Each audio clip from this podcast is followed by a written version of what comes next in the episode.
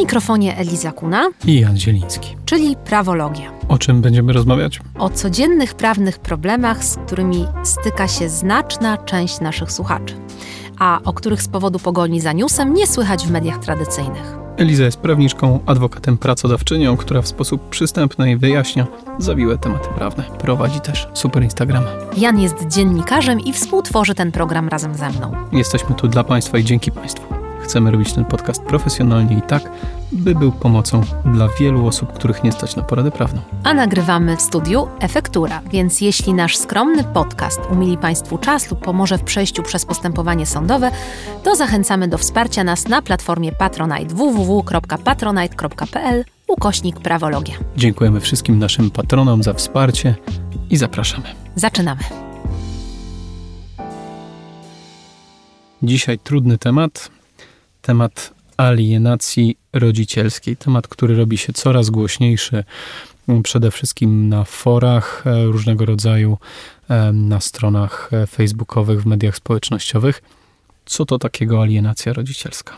Alienacja rodzicielska łączy się z działaniami manipulacyjnymi i to takie zjawisko, w którym dziecko jest oddzielane albo emocjonalnie od jednego z rodziców, albo w sposób faktyczny. Czyli proces alienacji doprowadza do sytuacji, w której de facto dziecko nie ma kontaktu e, z jednym rodzicem bądź z oboma rodzicami. Jest to bardzo głośny termin, ale w moim przekonaniu w, bardzo często nadużywany na różnych forach społecznościowych, mediach społecznościowych, dlatego że jest on niezwykle nośny. E, zanim to brzmi sobie... strasznie. Ograniczanie możliwości kontaktu z rodzicem, e, czy to w sposób fizyczny, czyli niewydawanie dziecka, czy też w sposób emocjonalny, czyli brzydko mówiąc, napuszczanie dziecka na, na drugą stronę, no, brzmi, to, brzmi to bardzo poważnie, trochę jak przestępstwo. E, jeśli chodzi o przestępstwo alienacji rodzicielskiej, to przestępstwem alienacja nadal nie jest. Choć przez kilka lat toczyły się prace w Ministerstwie Sprawiedliwości o tym, żeby rodzicom, którzy nie realizują kontaktów drugiego rodzica, na przykład zasądzonym wyrokiem lub postanowieniem sądu, e, żeby takich rodziców karać karnie, czyli żeby właśnie alienacja rodzicielska stała się przestępstwem. Z jakichś powodów, e, mimo projektowanych zmian w kodeksie karnym, nigdy do kodeksu karnego to nie weszło. Można podać dla przykładu, że w Stanach Zjednoczonych tego rodzaju zachowania czy działania są e, ścigane, grożą za to bardzo wysokie kary i alienacja rodzicielska jest traktowana jako przestępstwo. Tak jak słucham, to trochę to jest lustrzane odbicie niepłacenia alimentów, tak? To znaczy z jednej strony ja jestem przestępcą, jeżeli nie płacę alimentów, nie wywiązuję się z swojego obowiązku mm, finansowego, ale z drugiej strony nie ma równowagi i jeżeli rodzic wiodący nie wydaje mi dziecka albo namawia dziecko do tego, żeby zerwać ze mną e, relację, no to tutaj już nie jest to ścigane w żaden sposób i ja nie mam prawa domagać się tego, co sąd mi przyznał. W moim przekonaniu najgorsza jest alienacja dokonywana w białych rękawiczkach, czyli taka, która jest właśnie efektem działań na poziomie emocji, psychiki dziecka e, i dokonywana właśnie poprzez e, pewnego rodzaju manipulacje. Natomiast zanim opowiem o tej alienacji, chcę powiedzieć o tym, co alienacją nie jest. Wyobraźmy sobie sytuację, że mamy dwoje rodziców, którzy od jakiegoś czasu nie mieszkają razem i dziecko jest wychowywane przez matkę. Ojciec utrzymuje stały i regularny kontakt z dzieckiem. Strony mają ustalone polubownie jakieś typowe czy przykładowe dni, w których ten rodzic drugoplanowy, czyli ojciec utrzymuje kontakty z dzieckiem. Przykładowo są to środy, soboty, niedziele. I postępują według tego schematu od kilku miesięcy. Natomiast w czwartek wieczorem ojciec pisze SMS-a: Słuchaj, przyjeżdża moja ciotka z Wrocławia. Chcę jutro zabrać Jasia o 16 i oddam go o 20. Matka odpisuje: Niestety mamy inne plany. Ojciec odpisuje: Jesteś alienatorką i rozpisuje się na forach dla ojców, jak doszło do alienacji rodzicielskiej. Tego rodzaju sytuacja i zachowanie w moim przekonaniu alienacją rodzicielską nie jest, dlatego że e, nie dochodzi tu do trwałego czy intencjonalnego zerwania więzi e, z drugim rodzicem, a generalnie informowanie drugiego rodzica bez wyprzedzenia o planowanym spotkaniu z dzieckiem, czy woli e, realizacji takiego kontaktu, nie jest jakby działaniem pożądanym, czy działaniem, e, które sądy rodzinne pochwalają. Jeśli jest spór co do tego, jaki ma być wymiar kontaktów, czyli na przykład mama uważa, że ojciec powinien spotykać się z dzieckiem 12 dni w miesiącu, a ojciec uważa, że powinien realizować opiekę naprzemienną albo spotykać się z tym dzieckiem 15 dni w miesiącu, to wtedy nie mamy do czynienia z alienacją rodzicielską. Wtedy mamy do czynienia ze sporem o opiekę, czyli ze sporem o realizację kontaktów. I w moim przekonaniu nie należy nadużywać tego pojęcia alienacji z prostego powodu, że w tych sytuacjach, w których rzeczywiście do tej alienacji dochodzi, kiedy naprawdę dzieci są krzywdzone, a znam wiele takich przypadków, kiedy od wspaniałych ojców dzieci uciekają z płaczem, z krzykiem, kiedy przez 7 lat ojciec przylatuje na przykład z Niemiec na spotkania z dzieckiem i te spotkania kończą się płaczem na klatce, kiedy ojciec przywozi prezenty, e, zamawia e, jedzenie, słodycze, ubrania, wymyśla coraz to rozmyślniejsze zabawy, a dziecko i tak nie chce nawet się z nim przywitać. To są moim przekonaniu, prawdziwe przejawy alienacji rodzicielskiej i sytuacje, które zasługują na ingerencję sądu rodzinnego, a w perspektywie zmiany prawodawstwa, w moim przekonaniu nawet na ingerencję sądu e, karnego. Natomiast brak porozumienia między rodzicami co do jednostkowego kontaktu nie uważam za przejaw alienacji. To skoro zdefiniowaliśmy sobie już mniej więcej, czym jest alienacja, czym nie jest, to wiedząc, e, dając na przykład tego, tego ojca, o którym mówiłaś, jakie ten człowiek, ten mężczyzna ma prawa, co w takiej sytuacji może zrobić, czego może się domagać, czego może oczekiwać od systemu, albo co powinien sam zrobić, jakie kroki podjąć. Ja bym zaczęła od tego, że w moim przekonaniu polski system y, sądownictwa, a bardziej nawet nie system, tylko praktyka orzecznicza nie chroni dzieci i rodziców przed alienacją. Niestety istnieje duża bezsilność organów państwa, sądów, kuratorów, policji właśnie w takich sytuacjach, jakie opisałam. E, dlatego, że oczywiście alienacja dzieje się stopniowo, to jest tak, że nie zawsze jest tak, że jest jakiś jeden widoczny moment, kiedy do tego zerwania więzi dochodzi. Natomiast instrumenty prawne są szeroko rozpisane w kodeksie. Na pewno taki rodzic, który jest alienowany, musi zacząć od wystąpienia o ustalenie kontaktów. Powinien też złożyć tak zwany wniosek o zabezpieczenie, czyli rozstrzygnięcie o tych kontaktach w trybie pilnym. Tylko, że w dużych miastach coś, co my nazywamy trybem pilnym, czyli ja wyobrażałabym sobie, że sąd to rozstrzyga, nie wiem, w trzy dni, w tydzień, w dziesięć dni, to taki wniosek o zabezpieczenie może być rozpatrywany dwa miesiące, a może być i sześć miesięcy, mimo tego, że ustawa nakazuje zorganizowanie rozprawy w ciągu miesiąca. I to jest ten pierwszy krok. Musimy mieć jakiś tytuł prawny, postanowienie sądu, czyli coś, co statuuje te nasze kontakty w sposób niebudzący wątpliwości. A czy wyrok e, nie, nie jest wystarczający? No jeżeli mieliśmy wyrok sądu, który mówi, ma, ma, mam prawo widywać się z dzieckiem 15 dni w miesiącu, a do tych spotkań nie dochodzi, bo e, matka mówi, no nie, no dzisiaj nie, bo e, dziecko ma katar, e, jutro nie, bo pisze egzamin, pojutrze nie, bo ma jazdę konną, a przez kolejne tygodnie wymyśla kolejne wymówki do tego, żeby nam dziecka, brzydko mówiąc, nienawidzę tego słowa, wydać na widzenie. Nie wydać.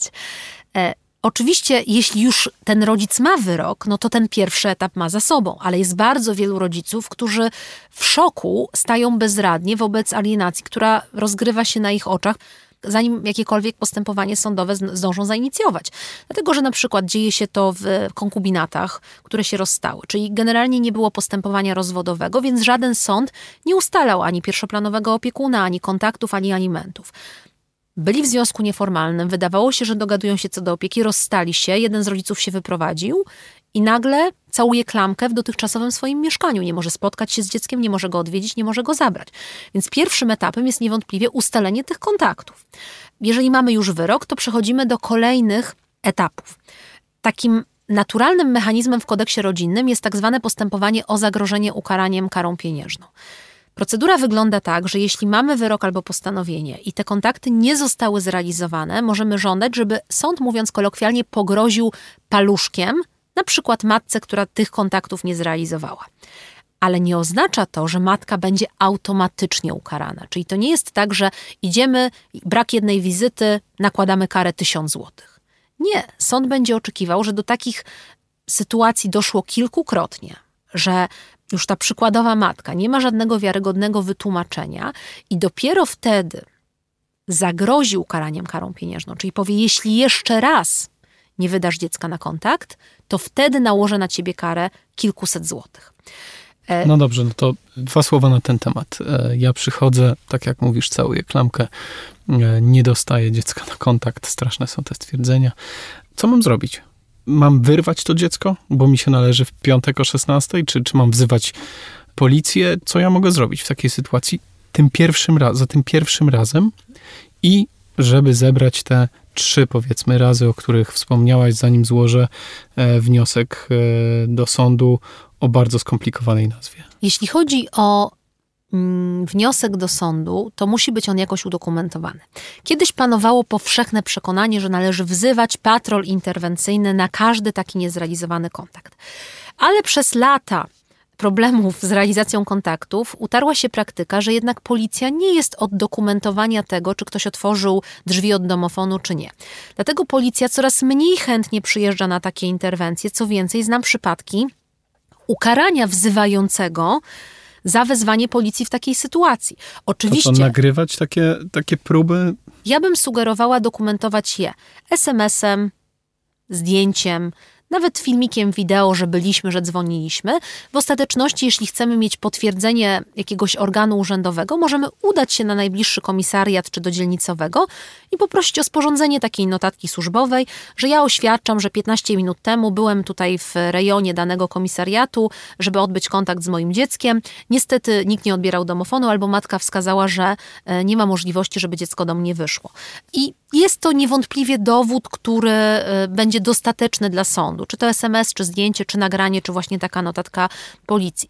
Oczywiście zdarzają się sytuacje jakichś potyczek słownych, drastycznych awantur, kłótni, walenia w drzwi, czy płaczu dziecka, czy no takich sytuacji, kiedy nawet sąsiedzi wzywają taką policję. Nie można wykluczyć a priori, czyli z założenia, że do interwencji policji nie może dojść takiej sytuacji. Ale ja generalnie bym tego unikała, dlatego że sądy rodzinne to potem upatrują w tym naruszenia też pewnej integralności psychiki dziecka, dlatego że najczęściej, kiedy policja przyjeżdża na takie interwencje, nie poprzestaje na rozmowie z tym pokrzywdzonym ojcem. Najczęściej chce też poznać stanowisko drugiej strony. To są z reguły patrole umundurowane, które oczekują wejścia do mieszkania. Ta rozmowa z matką często odbywa się przy dziecku z uwagi na warunki lokalowe, jakie panują.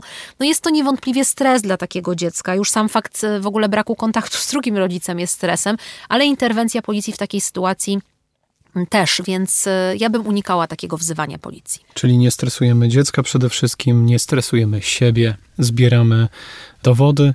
Zebraliśmy trzy takie przykłady kolejne, czy w przeciągu powiedzmy miesiąca składamy wniosek Pełna nazwa to wniosek o pogrożenie paluszkiem, dobrze pamiętam. Dokładnie, jest to całkowicie profesjonalna i kodeksowa nazwa. E, jest to oczywiście wniosek o zagrożenie ukaraniem karą pieniężną. Składamy ten wniosek, czekamy jakieś 3-4, czasem 5 miesięcy na rozprawę. Jak składamy ten wniosek? E, w sądzie opłata sądowa 100 zł, akt urodzenia dziecka i postanowienie lub wyrok, który nam te kontakty przyznawał z klauzulą wykonalności czy też z takim stwierdzeniem wykonalności, czyli z pieczęcią sądu, która stwierdza, że te kontakty już weszły w życie, że mają moc.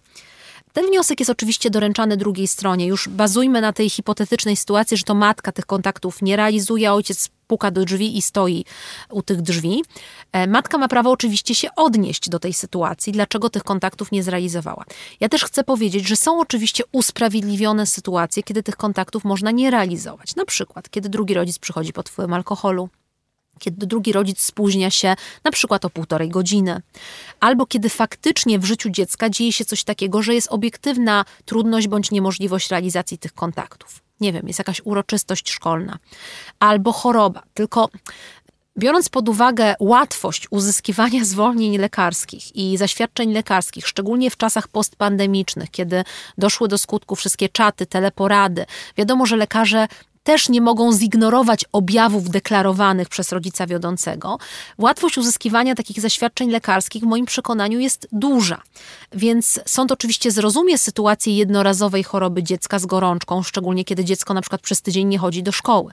Ale jeśli te choroby nawracają na przykład 16 razy w ciągu 4 miesięcy i one akurat nawracają w dni kontaktu z ojcem, no to y, sędzia rodzinny też będzie musiał jakieś rozsądne wnioski z tej sytuacji wywieźć. To, żeby tak trochę wyrównać, bo zwykle e, dosyć mocno e, mówię o alimenciarkach i staję po stronie ojców, to żeby wyrównać e, trochę szanse, to ta druga strona, która po pierwszym niewydaniu dziecka.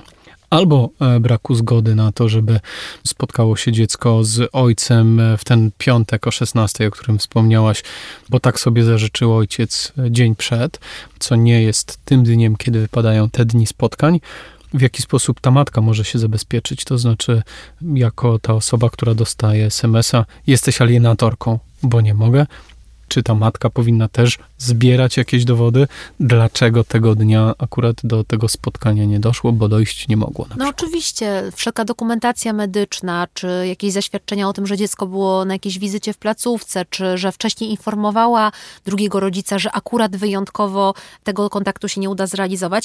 Ja uważam, że jednak e, w takich sytuacjach wyjątkowych propozycja, znowu użyjemy brzydkiego słowa jak do rzeczy, kontaktu zastępczego jest jednak wskazana, mimo tego, że prawo polskie nie przewiduje instytucji odbierania kontaktów czy wyrównywania kontaktów.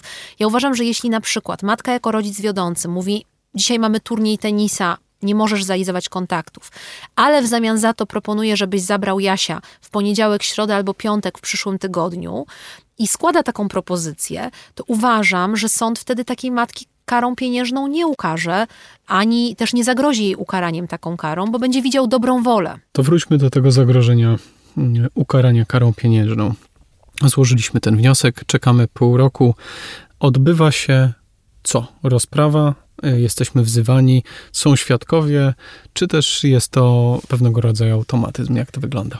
Najczęściej te sprawy toczą się bez świadków, bo trudno, żeby y, w przypadku nierealizacji dwugodzinnego kontaktu zeznawał tabun świadków w postaci, nie wiem, nauczycieli, psychologów, dziadków i babci. Ale jeśli któraś strona gra na przedłużenie postępowania, to zdarza się i tak, że są powoływani świadkowie. Najczęściej te sprawy y, mają swój efekt na pierwszym terminie rozprawy, czyli takie postanowienie albo o oddaleniu wniosku, bądź o zagrożeniu ukaraniem karą pieniężną zapada na pierwszym terminie.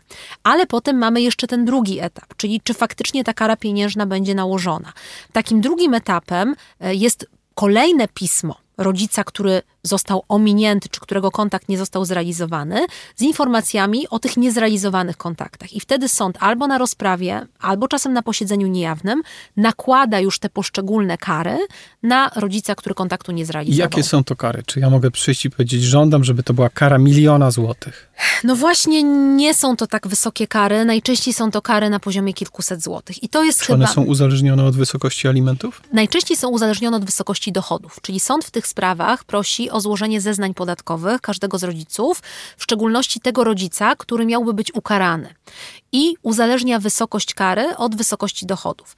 Czasem też oczywiście ma to jakiś związek z alimentami, ale niestety te kary są iluzoryczne. One są po prostu drastycznie niskie, e, bo kara 200 czy 300 zł to nie jest kara, która uporczywej alienatorce wyjaśni, że tak nie należy robić. Dlatego, że matka, która otrzymuje alimenty 2000 zł i raz na dwa tygodnie musi zapłacić karę 200 zł, a ma rzeczywistą wolę odizolowania dziecka od ojca, bo na przykład znalazła dla tego dziecka nowego tatusia, lepszego tatusia, może bogatszego tatusia, może tatusia będącego obecnym partnerem, a tak się niestety często, może nie często, ale tak się dzieje, to jej kara 200 zł nie przerazi. To co przerazi? Co dalej możemy zrobić? No, no dostała karę 200 zł, czy możemy walczyć o zmianę opieki, czy tak. co możemy zrobić? To jest mechanizm stosowany dopiero od niedawna przez sądy, najczęściej przez sądy warszawskie. I ja uważam, że to jest jedyny skuteczny mechanizm. To znaczy procedury, próby albo pozbawienia władzy rodzicielskiej, mówię pozbawienia, czyli bardzo drastycznej ingerencji rodzica we władzę rodzicielską rodzica wiodącego, albo próba zmiany rodzica pierwszoplanowego. I widzę po sprawach moich klientów, bo niestety najczęściej alienacja właśnie dotyka mężczyzn, że coraz częściej sądy decydują się na takie drastyczne środki. Nie zawsze te postanowienia są realizowane. Czasem one pozostają papierowe, bo nie udaje się zrealizować zmiany opiekuna. Ale... Się, co, co, co, znaczy, że nie udaje się? To dlatego, znaczy... że dziecko nie jest walizką.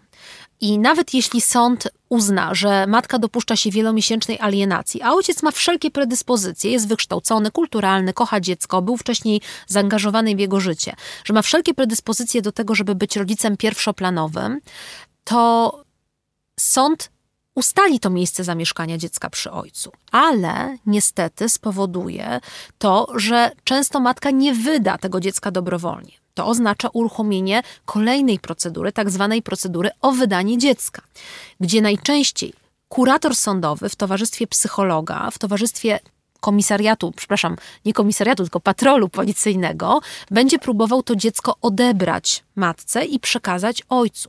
Jeśli to dziecko ma dwa latka, być może taki odbiór będzie skuteczny, ale jeśli to dziecko ma 8 lat i wpada w histerię, panikę, ja znam sytuację interwencji nawet karetek pogotowia psychiatrycznych, czy odwiezienia dziecka do szpitala psychiatrycznego, wtedy kurator ma obowiązek odstąpić od czynności. Czyli to wydanie dziecka staje się nieskuteczne. I jak no, już jesteśmy. To ja tu zrobię pauzę. Jeżeli mamy do czynienia e, z domem przemocowym w jakimś tam kontekście, albo z domem, w którym odbiera się dziecko i to dziecko płacze i dochodzi do takiej sytuacji, że dziecko nie chce zostawić tego patologicznego domu, nawet jeżeli jest wyrok sądu, to policja nie odpuszcza. No właśnie, i to mnie dziwi, że w przypadku e, rodziców alienatorów jest takie powszechne przyzwolenie, żeby te dzieci się wychowywały w domach rodzinnych, a w przypadku rodzin patologicznych jakoś się udaje dzieci w pieczy zastępczej albo w domu dziecka umieścić.